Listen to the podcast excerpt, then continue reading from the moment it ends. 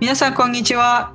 メデチーノのまこです。愛子です。このポッドキャストはオーストラリアに留学をしようとしている人たちなどを対象に日本とは違う医療システムやそのエリアで活躍されている人たちのお仕事風景をリアル対談形式でここメルボルンから配信しています。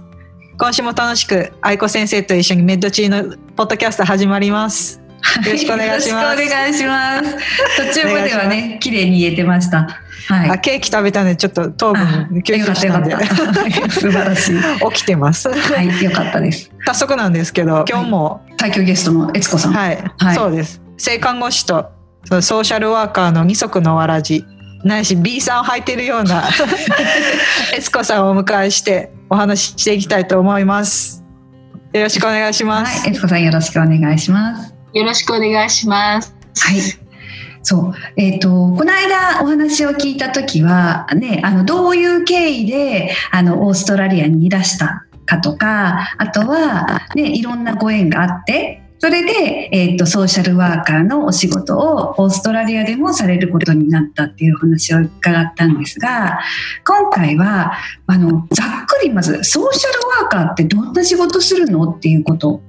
を伺ってもいいですか？はい、あのソーシャルワーカーっていうのは特にジャンルが例えばお医者さんだったら医療とか限られるエリアになってきて線引きがかなりはっきりあると思うんですね。看護婦さんの仕事お医者さんの仕事っていう感じで。ソーシャルワーカーっていうのはあのそういう線引きがあまりなくて非常に広い範囲で、まあ、社会的に困ってる人とか生活に不安を持ってる人っていう人やあの社会的にあの阻害されているような人たちをあのサポートするのが仕事なのであのソーシャルワーカーの人の資格を持っている方でもいろんなエージェンシーとかいろんなところで働いてらっしゃるっていうのが現実的な問題としてはあのあるのであの専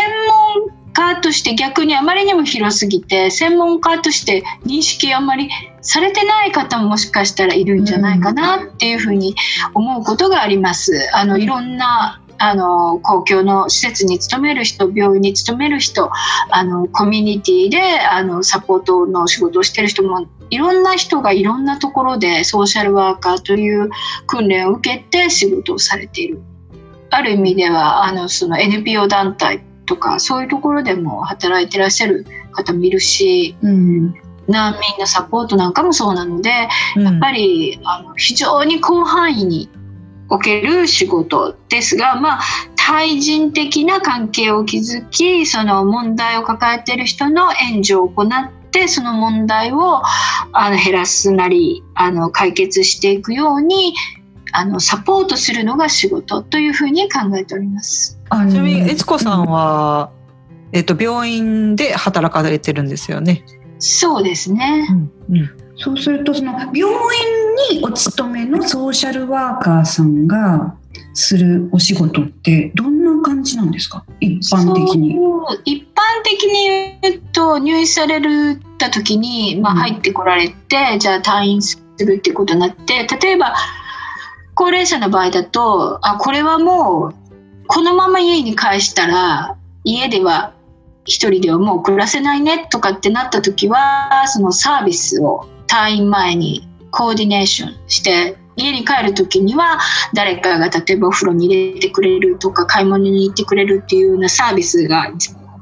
あるんですけどそういうサービスにあの紹介してそのケアをコーディネートするとかうん。あとはあー例えば認知症なんかがあって自分で物事をもうちゃんと決められないんじゃないかなというようなあの例えばお医者さんからのアドバイスとか看護師さんの心配とかあった場合にはあの成人後見人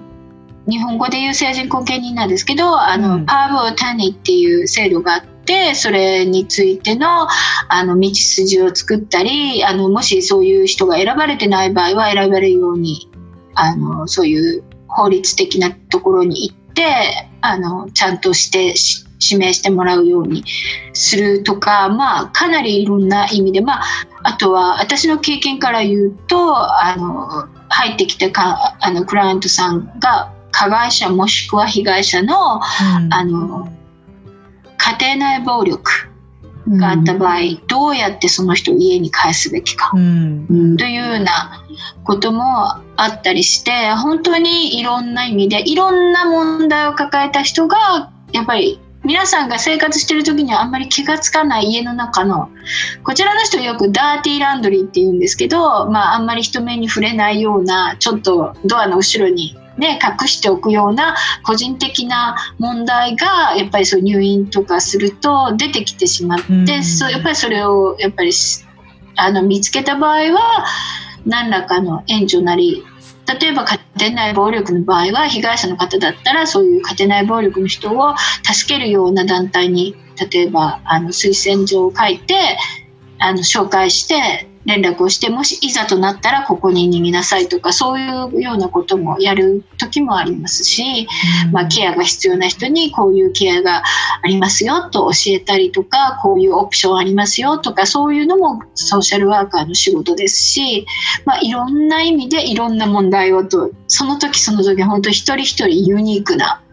問題があったりなかったりなので例えばご高齢の人が一人住んでてご家族がすごく遠くに住んでるとかそういう時もありますし認知症が軽い認知症があってこの人家で大丈夫かなっていうような問題が出てくる時もありますし、まあ、いろんなことが起こるとそれ中でできる限り安全にそして大事なことはご本人の意思にできるだけ寄り添ってあのいろんなことを考えて一緒に考えていくっていうような仕事だと思ってます。うん、かなりマルチですよね。そうん、いいくらその全何かしらのその経験があったとしてもそのクライアントさんに絶対当てはまるかって言ったらそうでもなかったりすると思いますし。そうですね、うん、だからもう本当に新しい経験を今でもしょっちゅうって感じですよね。移民の人だったらこういう宗教上のなんかがあったりとかいうの。じゃあこれどうしようとか。あとはなんかこうねそういうドメスティックバイオレンスとかそういうのもあったりとか。いろいろんなことが本当に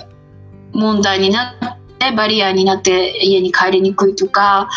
そういうのがあるのでそのバリアを取り除くなりあの、うん、どうしてももうあの高齢者の場合で家に本人は帰りたいって言うけども無理だねっていうような場合は本人を説得したりとかしたり、うん、あの行き先をね決めてあげたりあの決めるのを手伝ってあげたりとかそういうことをしながら、まあ、様子を見る。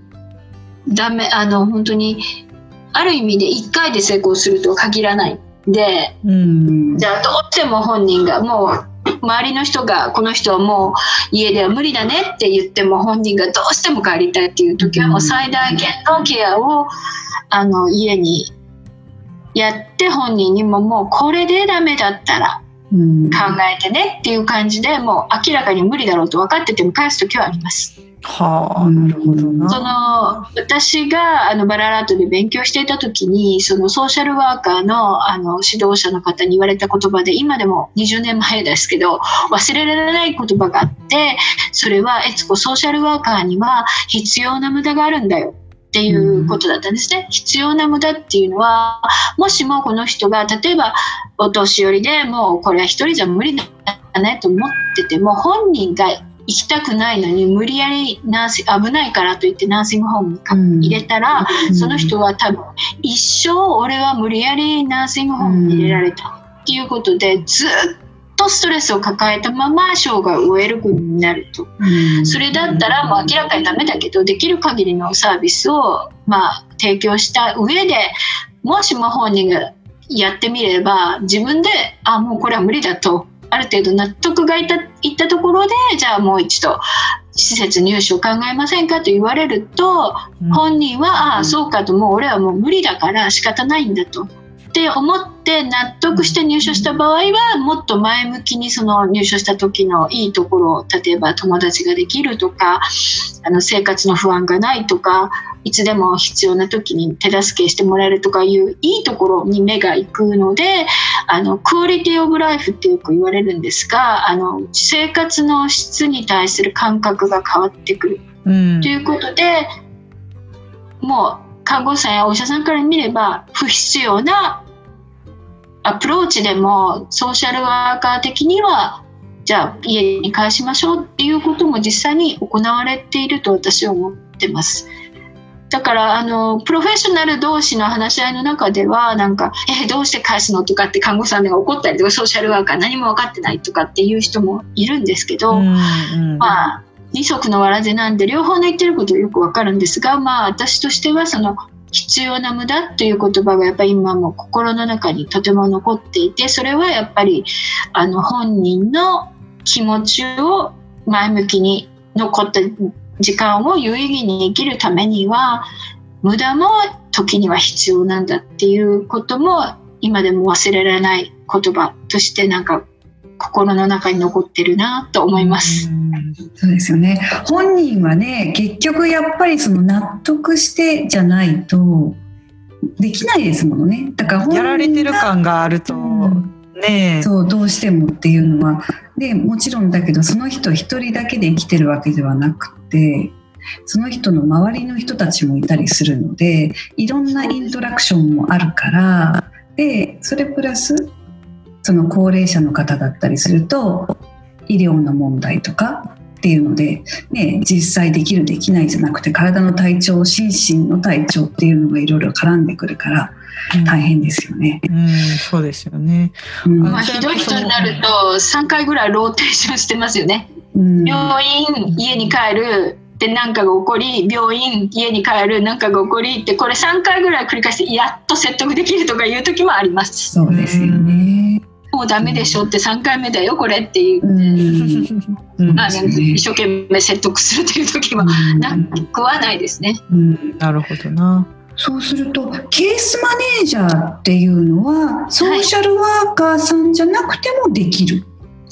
そうですね。あの、うん、今よく知られている大きなグループとしてはホームケアパッケージっていう在宅介護のオーストラリアのファンディングがあるんですがそれの中のケースマネージャーっていうカテゴリーがあるんですけどこれはあのソーシャルワーカーじゃなくてもできます。資格がない人もできますけど、まあ、ま大きなグループの人としては大体医療関係のバックグラウンドを持ってる人が多いですね。あの理学療法士とか作業療法士とか、うん、あの大きなグループとしては看護師さんとかもちろんソーシャルワーカーもその中のグループの一つ一つとしてやってる仕事は同じですが来る専門性はいろいろで、うん、ケースマネジメントの場合はあのそのバックグラウンドが違っても同じケースマネジメントっていう仕事としてあの働くことができます。適切か適切じゃないか別としてパーソナルアシスタントみたいな形になるんですか？ケースマネージャー。ああいえいえ違います。あのアシスケースマネージャーの仕事はコーディネーションとかあのアレンジメントケアアレンジメントとかケアプランを作るとかで、うん、パーソナルケアっていうのはあのダイレクトケア直接介護をする人のことをパーソナルケアと呼ぶので、うん、あのケースマネージャーはどっちかっていうと電話とかお話とかでその本人の困ってることをじゃあシャワーに入れないんだったらシャワーをする人を来てもらうようにしようかっていうような話し合いをするのでそれでケアプランを作って、うん、週に3回あのシャワーの会場に来てもらうねっていうような感じであのケアをコーディネートしていくのがケースマネージャーというで実際的にあのシャワーを手伝ったりとかはしません。あとはスーパーバイズですねその人の住んでる。例えばケアラーさんが行っていやこの人なんかちょっとあんまりうまくいけてないよとかちょっと病気かもとかいろいろ心配事が家であるとケアラーさんがケースマネージャーに電話してきて知らせてくれることがあってやっぱその時はそういうあの聞いてやっぱりちょっと心配だったらそれに対応するとか、うん、あとはいろんなことをやる上であのクライアントさん自分でできない時に助けてとかっていうのあります。支払いができないとか、そういうこともあるので。認知症の方だと自分で支払いするの忘れちゃうとかそういうこともあるんで、まあ、そういう時にいる家族と相談しない。家族がいる人はいいんですけど近くにいない人ももちろんいるのでそういう人たちだったらそういうところまであのお世話したりとかそういうなんかそういうものをセッティングするとかそういうようなことも、うん、そのクライアントさんを助けながらやったりとかいうこともあります。うん、あとはご家族もサポートするっていう形ですかね。ケア誰かの面倒を見るっていうのは結構大きな仕事で家族の方が不安やあのストレスを抱えるケースもあるのでそういう方も含まあ、クライアントさんのケアの一環として家族の面倒も見るなんとかサポートもするとか相談。よく高齢者であのどっちかどちらかがあのケアが必要な状態になってあの高齢のパートナーとかが面倒見てるケースになると、まあ、わからないこともいっぱいあるしどうしたらいいのとかっていうこともあるんで、まあ、そういうのを含めてサポートしたりとか相談に乗ったりとかそういうこともあるし必要があればあの娘さん息子さんや他の家族の方にちょっと連絡してこういうことでごご両親困ってるんですけどどうしましょうとかそういうこともあります。だから、うん、あの直接のケアよりはそういうなんかコーディネーションとか相談相手みたいな感じ、いつもあの高齢のグラントさんでコミュニティで働いてる時は、まあ、近くに子供さんいない人とかもいるので、うん、まあ、自分の娘だと思って困ったら電話してというようなことを言ってましたね。うん、あの今高齢者の話言ってたんですけれどもメルボルンのその高齢者の方の状況というか事情って教えていただきたいんですけど。そうですね。あのここしばらく56年の間なんですけど政府があの高齢者がこれからそのベイビーブーマーズって言われてる年代の人たちが今高齢に差し掛かってますよね、うん、70代80代。で要するに人口が多くなるということであのどういうふうにそういう人たちを面倒見るかっていうような話し合いが随分されて、うん、結果的にあの1人の方が介護施設に入られると月に6000ドルとか7000ドルとかもっとかかるのかな？かかるえー、そうなんですね。そうですでなのであの政府としては入所よりもできるだけ長くうちにいてもらっても本当にうちに入れられないっていう人だけを入所してもらいたいことになったので、まあ、なるほどね。それであのすごくたくさんのあの介護費用を地域福祉に放出することに決めて、うん、それがあの少しずつ今行き渡りつつあるところっていう感じになってだからなんか日本とは随分感覚が違うので、うん、ちょっと日本のことを聞くと驚いちゃう感じがするんですけどあの日本だと割と元気な人が高齢者施設に入ってらっしゃる、うん、でなんでこの人ここにいないといけないんだろうって思うような方が入所してるケースが、うん、なんかウェイティングが300人とかいるとかって聞くこともあるんです。けどそんなに待つんですね。待つらしいですよそういうところは、うん、でも話を聞いてるとなんか違うなって、あのこちらまあ考え方は多分一緒なんですけど入所するタイミングが日本はすごく早すぎるような気がします。うんあの自分でトイレも行けるし頭も動けてないし歩けるのに介護施設に入所する。人がいっぱいいますよね日本の場合。でこちらはあんまりいないんでできるだけ在宅で面倒見てちょっと助ければできるんだったらそのちょっとの部分を介護して家にいてくださいっていうようなのが今の大きなトレンドだというふうに考えられててだから逆に言うとあのナーシングホームに入居期間多分短いんだと思うんですよね。あの統計は知らないんですけど感覚的に考えると。要するにもう本当にギリギリどうにもならなくなったからナーシングホームに行く人が多いので、数年以内に亡くなるケースが多いんですよね。だから回転も早くなるし、ね。うん、でそれまでは家で介護していただくっていうような感じの傾向としてはそんな感じ。まあ人一人一人違いますけど、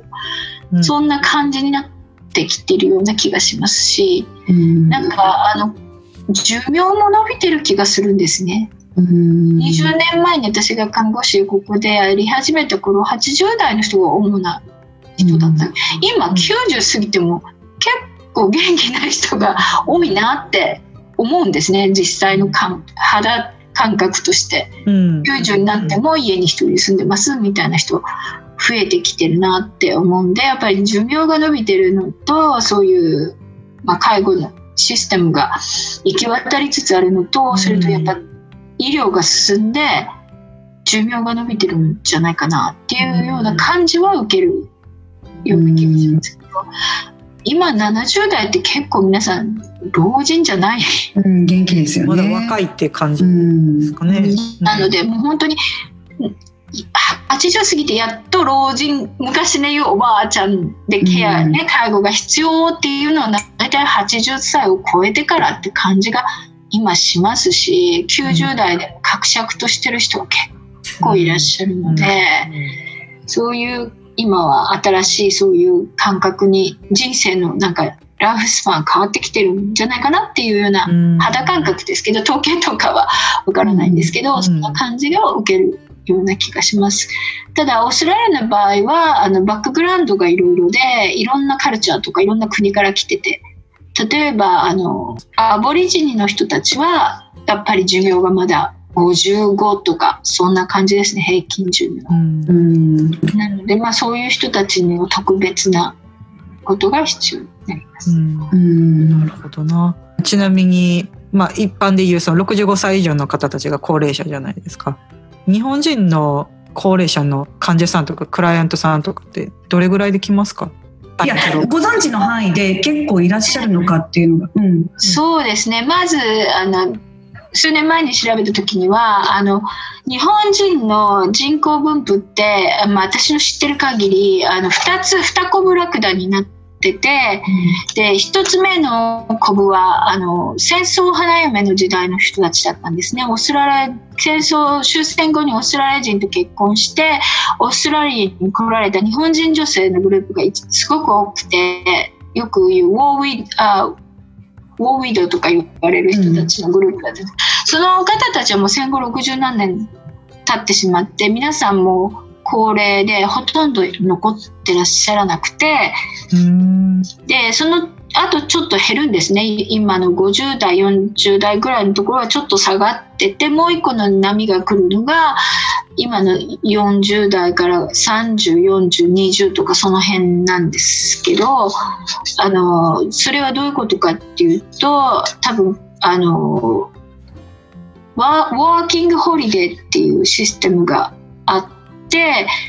若い方が両国の間を行ったり来たりした結果そこでお付き合いをされて相手の国に移民するっていうような人が多くだから今40 30代から40代の日本人の奥さんで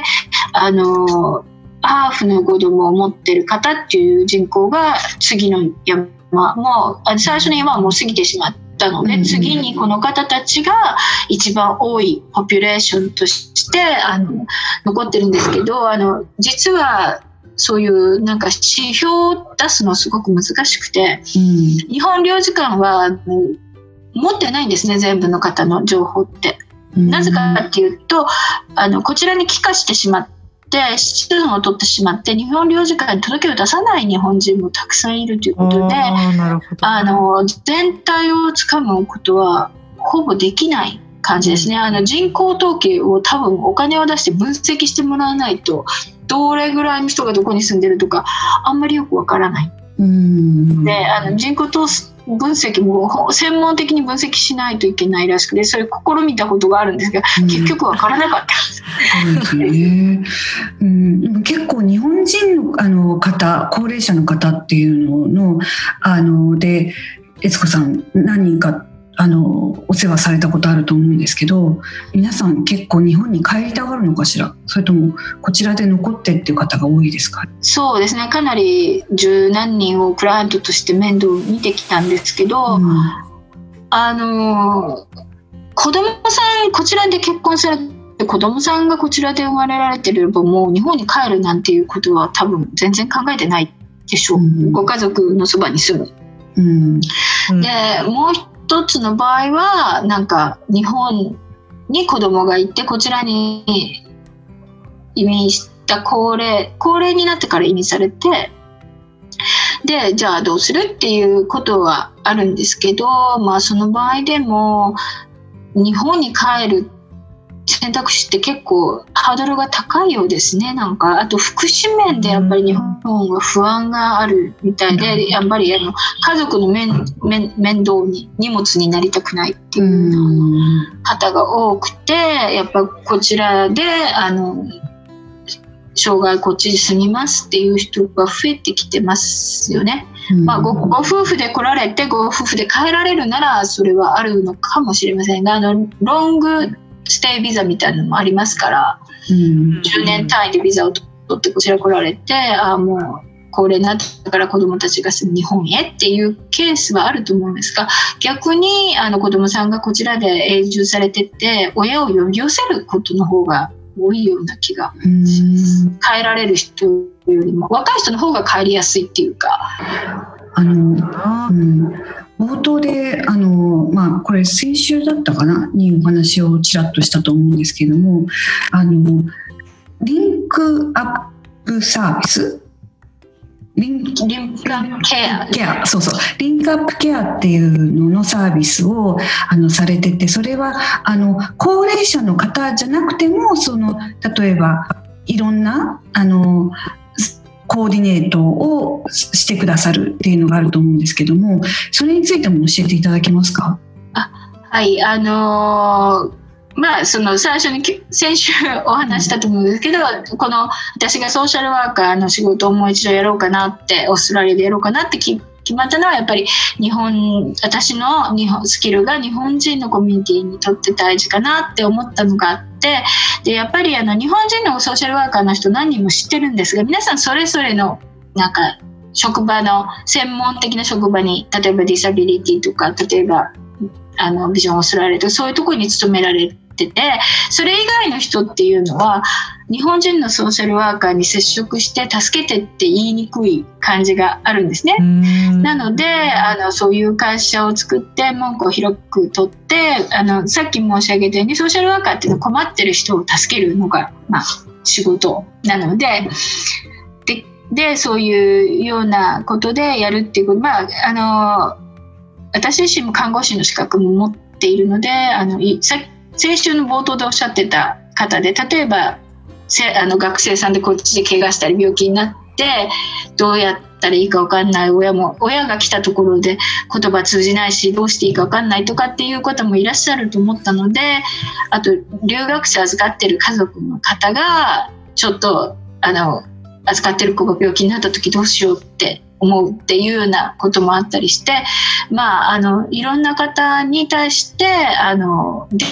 きることをやるとかあとは離婚の時にサポートとかもあるんですね。離婚のプロセスどうしていいかわからないけどって審議取りたいんでそういうのあるんですね。そういうのであのちょっとご相談こうこういうところでこういう人にこういうふうにやってもらったらどうでしょうみたいなところもあったりしてあのあの医学にもかかわらず、まあ、ソーシャルな部分でもお話を伺うことはで,、まあ、できることがあるかどうかはその時その時で。あとは生活困窮者。